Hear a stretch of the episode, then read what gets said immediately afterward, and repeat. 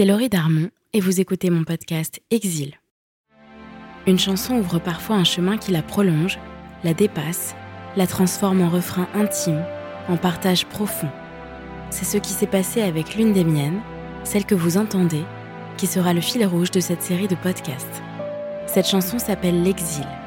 Cet exil, c'est d'abord celui de ma grand-mère, cette histoire qu'elle ne me raconte qu'à mes 25 ans et qui ne m'a plus lâchée depuis. Mais cet exil se conjugue au pluriel et devient l'exil de tous ceux qui, comme elle, ont connu les départs forcés, l'arrachement au pays, la découverte d'un ailleurs étranger. Qu'ils viennent d'Orient, d'Afrique du Nord ou d'autres régions du monde, j'ai voulu donner la parole à tous ceux qui ont grandi ailleurs, ainsi qu'à leurs enfants ou leurs petits-enfants comme moi. J'ai voulu qu'ils déroulent avec moi, avec vous, le long fil qui s'insinue partout, les amours, les voyages, les plaisirs, les chagrins, et rassemble tous ceux qui se vivront toujours exilés de quelque part, nomades, entre deux rives. Ibrahim Mahalouf. Alors, je suis né euh, au Liban, euh, à Beyrouth, euh, en novembre 1980. Mes parents vivaient en France à l'époque, mais le décès de, de mon grand-père maternel a amené ma mère à rejoindre sa famille au Liban le temps du deuil. Et puis euh, la guerre, la guerre était euh, euh, était un peu par intermittence. Il y avait des périodes où il y avait des bombardements, des périodes où c'était des accalmies, etc. Et il se trouve que au moment où ma mère s'est retrouvée au Liban enceinte de 6-7 mois pour faire le deuil, enfin de 7 mois d'ailleurs, pour faire le deuil de son père avec sa famille, les bombardements des bombardements ont éclaté. Elle s'est retrouvée enfermée euh, euh, finalement euh, au Liban dans l'impossibilité de revoyager en France. Et elle est restée pendant plusieurs mois au Liban. Et donc elle a accouché de moi là-bas. Mon père était à ce moment-là en France pour un concert et pour des, émissions de télé, qu'il, notamment le grand échiquier de Maurice André, euh, où il était invité euh, donc par Jacques Chancel pour euh, venir montrer au monde son invention, la trompette à quart de ton. donc au moment de ma naissance, mon père était en France en train de parler de cette trompette à quart de ton à la télévision française et ma mère était en train de d'accoucher de moi sous les bombes à Beyrouth. Et donc ça, forcément, donc cette, cette, disposition-là, ce contexte-là, ont évidemment et nécessairement joué dans mon éducation ensuite, puisque euh, la place euh, que mon père a prise a été la place d'un musicien euh, pédagogue qui m'a tout enseigné dans le domaine de la, de la musique classique, de la musique orientale, arabe et dans le domaine de la trompette et de tout ce qui est lié à la trompette de près ou de loin classique et musique orientale. Et d'un autre côté, l'éducation que j'ai eue de ma mère, qui était évidemment une éducation à la fois très proche de ma culture libanaise, euh, et en même temps euh, d'adoption, euh, ma culture d'adoption, la culture française. Voilà.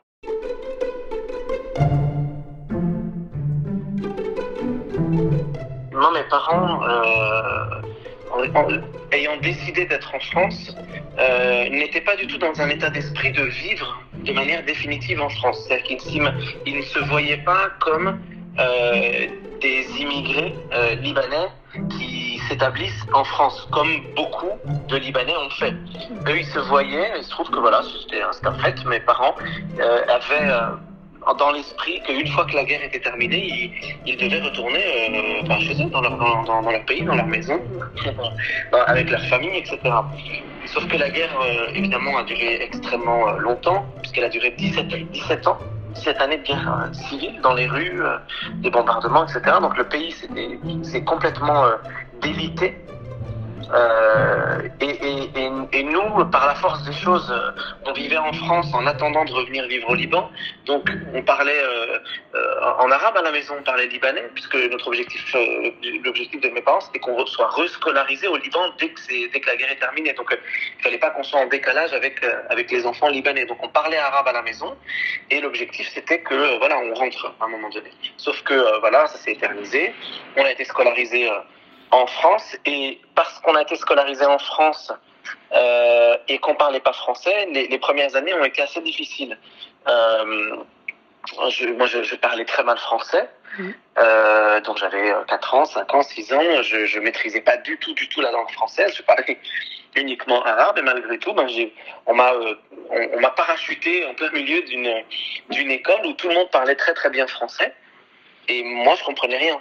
Donc forcément, il y a eu un énorme décalage au début. J'avais euh, jusqu'au jusqu'au début du collège, non, jusqu'au milieu du collège, j'avais beaucoup de lacunes en français.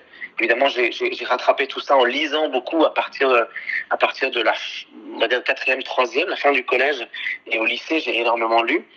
Mais euh, mais mais jusqu'à cette époque-là, jusqu'au milieu du collège, à peu près, on va dire jusqu'à l'âge de 11-12 ans, j'avais vraiment beaucoup de lacunes en français et mon intégration euh, sociale était très compliquée. J'étais dans une école euh, catholique euh, privée euh, de la ville d'Étampes où mon père avait eu la chance d'avoir un poste de prof de trompette au conservatoire municipal d'Étampes. Et il se trouve que le hasard, mais c'est quand même complètement insensé, c'est que cette école privée catholique était une école tenue par des sœurs libanaises. Et donc mes parents pensaient que du coup, ça allait être euh, quelque chose de, euh, euh, bah de, de, de, positif, quelque chose qui allait m'aider, puisque c'était des sœurs libanaises, qu'elles comprendraient ma situation, etc. etc. On était, les, on était, je crois, les, les deux, moi et ma sœur, les deux réfugiés, si tu veux, libanais mm. dans cette école. Or, elle était tenue par des sœurs libanaises. Donc, et on pensait être bien reçu, bien compris, etc. Et finalement, en fait, c'est passé le contraire, c'est-à-dire qu'il y a eu une exigence de la part de de la, des professeurs, des instituteurs, institutrices et euh, des cadres euh, euh, religieuses euh, qui ont été. Euh, il y avait une exigence qui, qui, a, qui a été extrêmement euh, difficile à gérer pour moi, enfant, qui d'un seul coup me suis senti complètement abandonné en fait. Et ça s'est très très très mal passé dans cette école jusqu'à ce que à 11 ans, je quitte l'école en pleine journée, en plein cours je claque la porte de la salle de cours avec mes affaires et je rentre à la maison à pied. Je dis à ma mère, maman, je veux plus jamais aller à l'école. Et donc à partir de là, mes parents m'ont mis dans une école publique, euh, une école publique euh, laïque donc. Euh, et là, ça s'est d'un seul coup beaucoup beaucoup mieux passé pour moi. Crois que les enfants, euh, enfin pas tous évidemment, hein, mais il y avait quelques enfants euh, qui étaient scolarisés avec moi dans cette école qui avaient vraiment euh, visiblement beaucoup beaucoup de mal à comprendre bah, qu'un arabe pouvait être chrétien par exemple ou qu'on pouvait être arabe euh, dans, en France etc donc il avait je m'étais pris des pas mal de remarques petit je rentrais à la maison en pleurant c'est l'arabe etc donc j'avais j'avais beaucoup de mal avec avec ça petit. Puis après évidemment à l'école laïque les choses se sont beaucoup équilibrées puisque je me suis je me suis retrouvé dans une école où il y avait de tout. De toutes les identités, de toutes les nationalités, de toutes les religions. Et là, d'un seul coup, on m'a accepté de manière beaucoup plus euh, humaine, on va dire. Je, pense que je comprenais ce qui se passait, mais je mettais pas des mots euh, dessus. Je savais qu'il y avait quelque chose qui n'était pas normal. Je, je me rendais compte, j'étais assez tôt du coup éveillé à cette notion de la différence, mais je mettais pas forcément des mots dessus. Et, et quelque part, tant mieux, parce que je pense que ça m'aurait euh, plongé dans un dans un truc un peu pas victimaire, mais je pense que je me euh, je me serais dit bon bah je suis une victime, etc. Alors qu'à l'époque, j'étais pas du tout dans cet état d'esprit-là. Je voyais cette cette différence euh, d'appréciation. Euh, je voyais que les gens ne comprenaient pas. Je, je, je, je voyais bien, je, je, je le constatais, mais je me disais mais c'est dommage, c'est eux qui sont idiots, pourquoi ils comprennent pas? Je me disais pas moi je suis une victime. Je me, je me disais toujours même petit, je me disais non mais il faut, je vais trouver une solution quoi. Je vais, euh, je vais montrer qu'il se trompe. Ça a participé à construire, je pense, euh, euh, à la fois mon discours euh, de citoyen français. Euh, et ça a participé certainement activement aussi à la manière avec laquelle je défends ma musique. Euh, je, je, défends ma musique euh, sur plein de terrains différents. Alors ça peut être sur scène, ça peut être dans la musique de film, mais c'est aussi beaucoup de pédagogie. J'enseigne depuis que, depuis que j'ai 17 ans, donc ça va faire 24 ans que j'enseigne, et 23 ans, 24 ans que j'enseigne. Euh, ça a été euh, au début dans le privé, ensuite c'était dans les conservatoires municipaux, puis les conservatoires régionaux. Euh, ensuite j'ai créé une classe au conservatoire de Paris euh, à, à, la rue de Madrid, une classe d'improvisation. Pendant six ans, j'ai enseigné à des musiciens classiques à improviser. Tout ça, en fait, contribue, si, si tu veux, à un message que j'essaye de communiquer, qui est un message humain, mais qui passe par, euh, euh, qui passe par la musique, par les notes. Voilà, et, je, pense que ça, ça a été nourri, cette volonté-là d'aller dans cette direction-là a été évidemment euh, nourrie par euh, les sentiments que j'ai pu avoir euh, plus jeune, les sentiments d'incompréhension que je pouvais susciter ou, ou vivre ou expérimenter. Contrairement à ce que beaucoup de gens pensent, moi, parce que je l'ai vécu, je sais que, ça ne veut pas dire tous, hein, mais une grande partie des personnes qui fuient leur pays le font vraiment à contre-coeur. Nous, en tout cas, et je sais qu'il y en a beaucoup dont c'est le cas, nous souffrions, moi, mes parents, hein, je parle, hein, souffraient vraiment de ne pas être chez eux. Pendant longtemps, et ce traumatisme de l'exil a été extrêmement pesant dans ma famille, euh, et spécifiquement, spécifiquement pour mon père, qui même encore aujourd'hui, après avoir quitté le Liban euh, il y a pratiquement 50 ans, plus de 50 ans, euh, est capable de dire, mais moi, c'est, c'est, je vis pas en France, moi, je, je suis là euh, juste parce que euh, le zoulouf, comme on dit en arabe, c'est-à-dire les, événements, la situation a fait que j'étais obligé de partir, mais, je reviendrai dans mon pays. La seule qui a dû faire un choix à un moment donné, c'était donc ma grand-mère maternelle, euh, qui, euh, voyant que ben, tous ses enfants euh, sont partis vivre en France pour échapper à la guerre et qu'il a supplié de, de, de, les retrouver, a fini par céder, alors qu'elle ne voulait certainement pas quitter son pays, parce qu'elle adorait vivre au Liban, c'est son pays, enfin c'est sa, sa vie. c'est comme si on, nous demande aujourd'hui de quitter la France de force, quoi, on n'a pas envie. Donc, euh, euh, elle adorait le Liban. Elle avait un magasin euh, de fringues en, en plein centre-ville de Beyrouth. C'était, c'était sa vie, quoi. Elle avait tout construit là-bas. Elle avait éduqué ses enfants là-bas. Elle avait toutes ses amies, ses cousines, ses frères et sœurs, etc. Donc, de lui dire de partir parce que c'est la guerre, ça a été très, très, très difficile pour elle. Elle a mis très longtemps à le faire. Finalement, en effet, en, au milieu des années 85-86, elle a fait finalement le choix quand même de retrouver sa famille en France et, euh, et, ça a été très très très très compliqué pour elle. Et même 40 ans plus tard, euh, même là, il y a encore euh, quelques jours avant, avant sa mort, euh, elle nous disait encore euh, amenez-moi au Liban, amenez-moi dans mon village, je veux être dans mon village, je veux être chez moi. Je pense que l'histoire de mes parents, l'histoire de mes grands-parents, c'est constamment l'histoire de, gens nomades. Donc, quelque part, euh, dans la manière avec laquelle on m'a, on m'a appris à voir le monde dans lequel je vis, c'est de toujours considérer que rien n'est acquis. Donc, euh, la vie que je mène aujourd'hui, je sais qu'elle peut être bouleversée.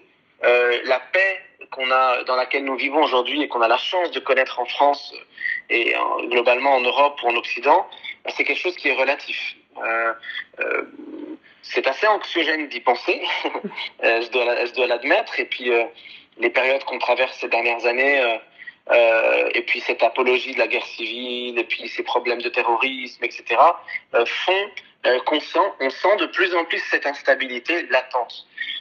mais mais je, je, je, dois avouer que l'histoire de mes parents et l'histoire de mes grands-parents font que nécessairement par définition, mon éducation a été basée sur le fait que nous sommes potentiellement des voyageurs. Je ne crois pas que la manière avec laquelle je pratique la musique ou la manière avec laquelle euh, j'aime enseigner ou transmettre mon amour de la musique, je ne crois pas qu'il soit lié, que ça, ça, ce soit lié euh, à mes origines.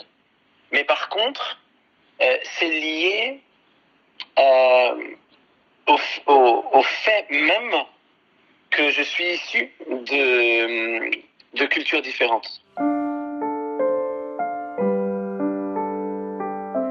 Moi, je pense qu'on est tous euh, biculturels. Même des gens, même des personnes qui sont euh, d'origine française, française depuis euh, plusieurs générations, qui n'ont jamais quitté la France, qui sont complètement baignés dans cette culture française et qui ne connaissent pas d'autre éducation que l'éducation à la française.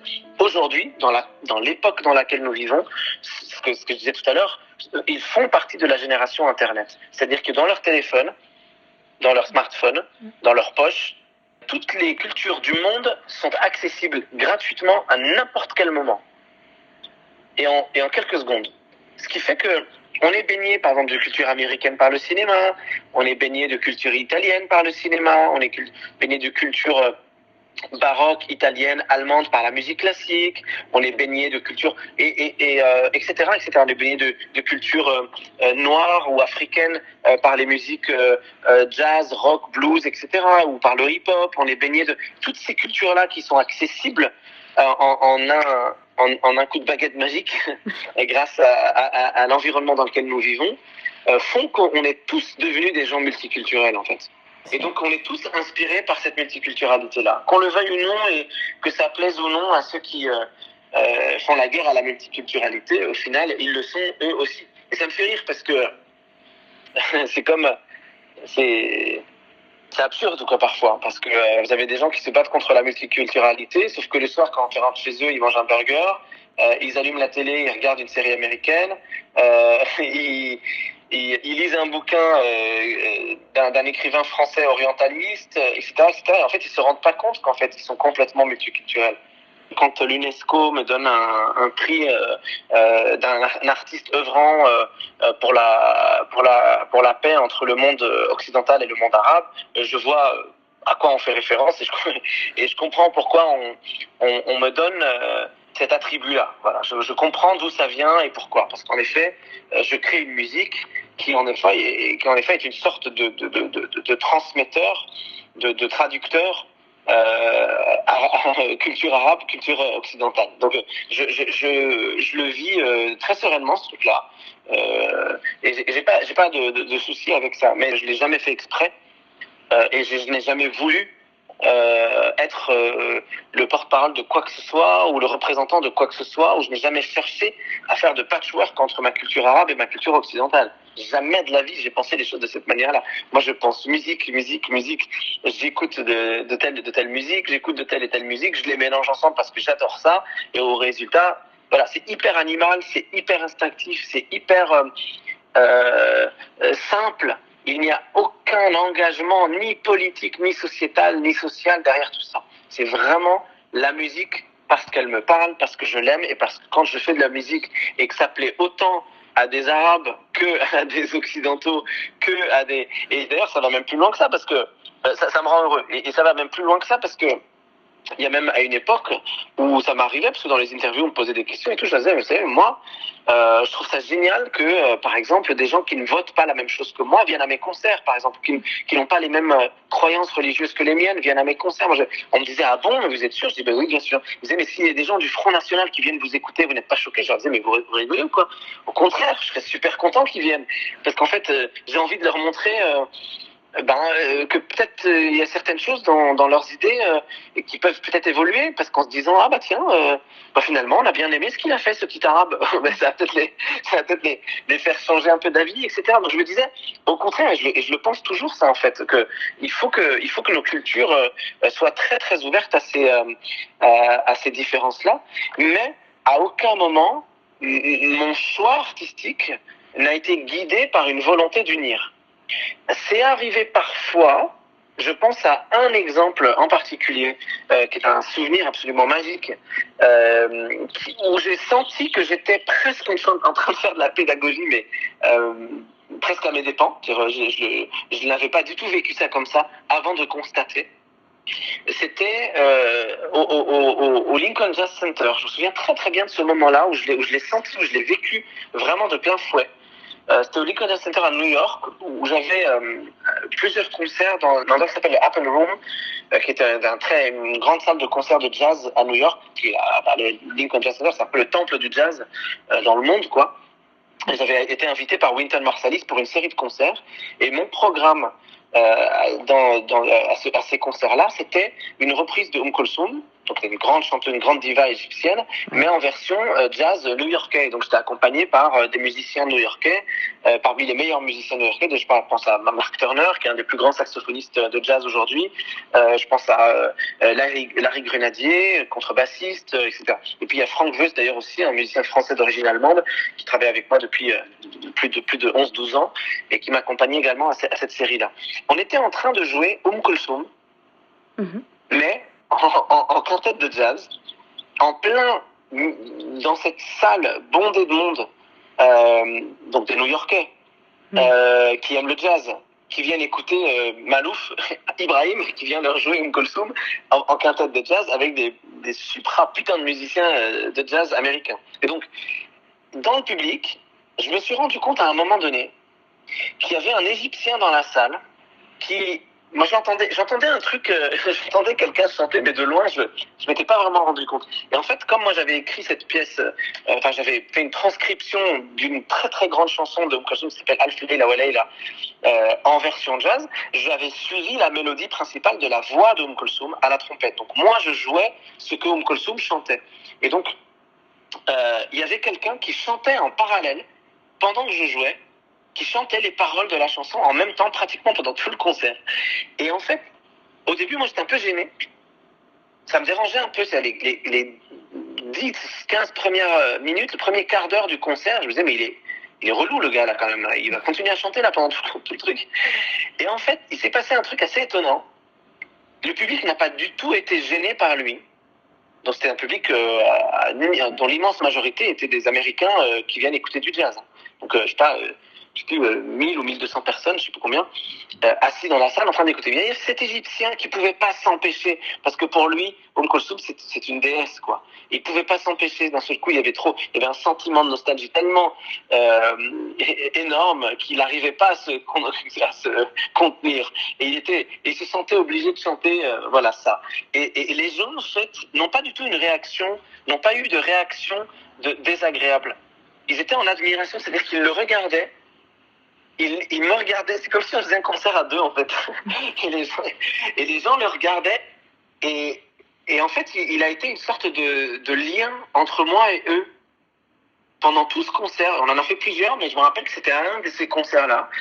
Ils chantaient en même temps et donc les gens ont compris que ce que j'étais en train de faire, c'était en fait de la musique traditionnelle devenue classique arabe, mais que je la racontais avec leur vocabulaire à eux. Et ça, ça, ça a eu un effet pédagogique hyper fort en fait.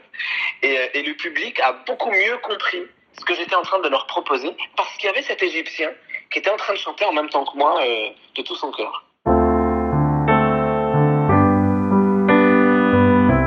Je pense que tout à l'heure tu me posais une question sur, euh, sur le lien qu'il y a entre mon travail et le sentiment d'exil, etc. Ouais.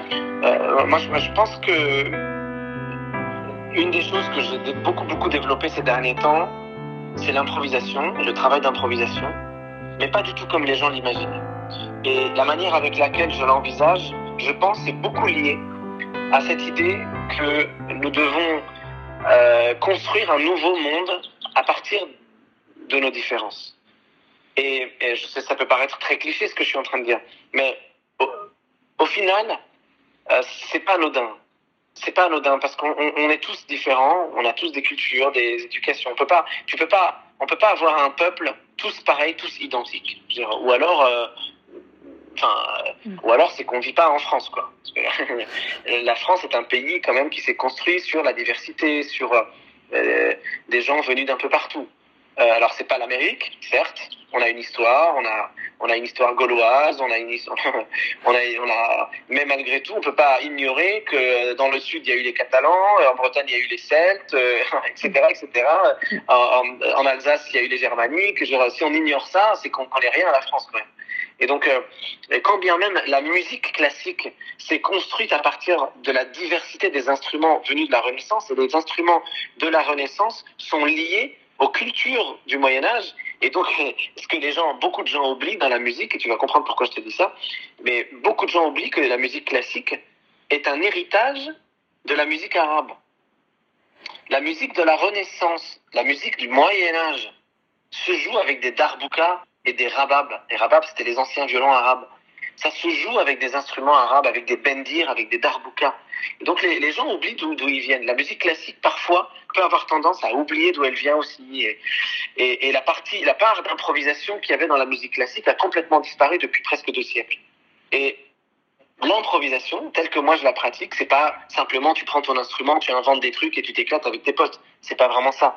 C'est l'idée que les musiciens classiques, pour renouveler l'art de la créativité, de la création, l'art de la composition classique, pour qu'elle soit plus en adéquation avec l'époque dans laquelle on vit, que cette musique contemporaine un peu absurde que très peu de gens finalement écoutent, euh, doit être renouvelée par l'improvisation et par la création de ceux qui la vivent aujourd'hui et de ceux qui sont capables de la recréer aujourd'hui à notre époque. Et donc je crée des, des séances d'improvisation où plein de gens qui ne sont pas forcément tous de très bons musiciens. Parfois, ça peut être d'excellents musiciens, des virtuoses, et puis parfois, ça peut être des musiciens un peu moins bons. Mais on se réunit tous ensemble et on crée un moment d'improvisation et je les guide, je leur apprends à le faire parce que c'est pas forcément évident. Et malgré les différences entre les uns et les autres, malgré des instruments qui peuvent ne pas être compatibles, malgré des personnalités qui peuvent ne pas être compatibles, on finit par apprendre à créer une musique tous ensemble, en direct, en live, et ça sonne bien. Et ça, c'est quelque chose qui s'est beaucoup beaucoup perdu. Euh, et je pense que c'est une forme de philosophie artistique, euh, en tout cas qui se concrétise par l'artistique, et, qui est, nécessairement une vision du monde et du monde artistique et de la création artistique qui est liée, je pense, à cette notion d'exil. Parce que quand tu connais la différence, quand tu as vécu cette différence, quand tu t'es pris dans la gueule pendant des années l'adversité parce que différence, euh, tu te dis, il faut que faut que je compose avec ça. Une expression, il faut, faut improviser quelque chose, il faut composer quelque chose, il faut réussir à s'en sortir. Et cette composition-là, c'est de l'impro. Et les photos défilent sur le coin de la table. Je la surprends fragile, déverse quelques larmes. Elle se souvient de tout, les parfums, les couleurs. Le temps n'a rien dissous, juste là dans son cœur. Elle me dit les détails, l'insouciance comme un fruit qui poussait en bataille sur le sol du pays. Et soudain le silence, la déchirure immense, l'exil.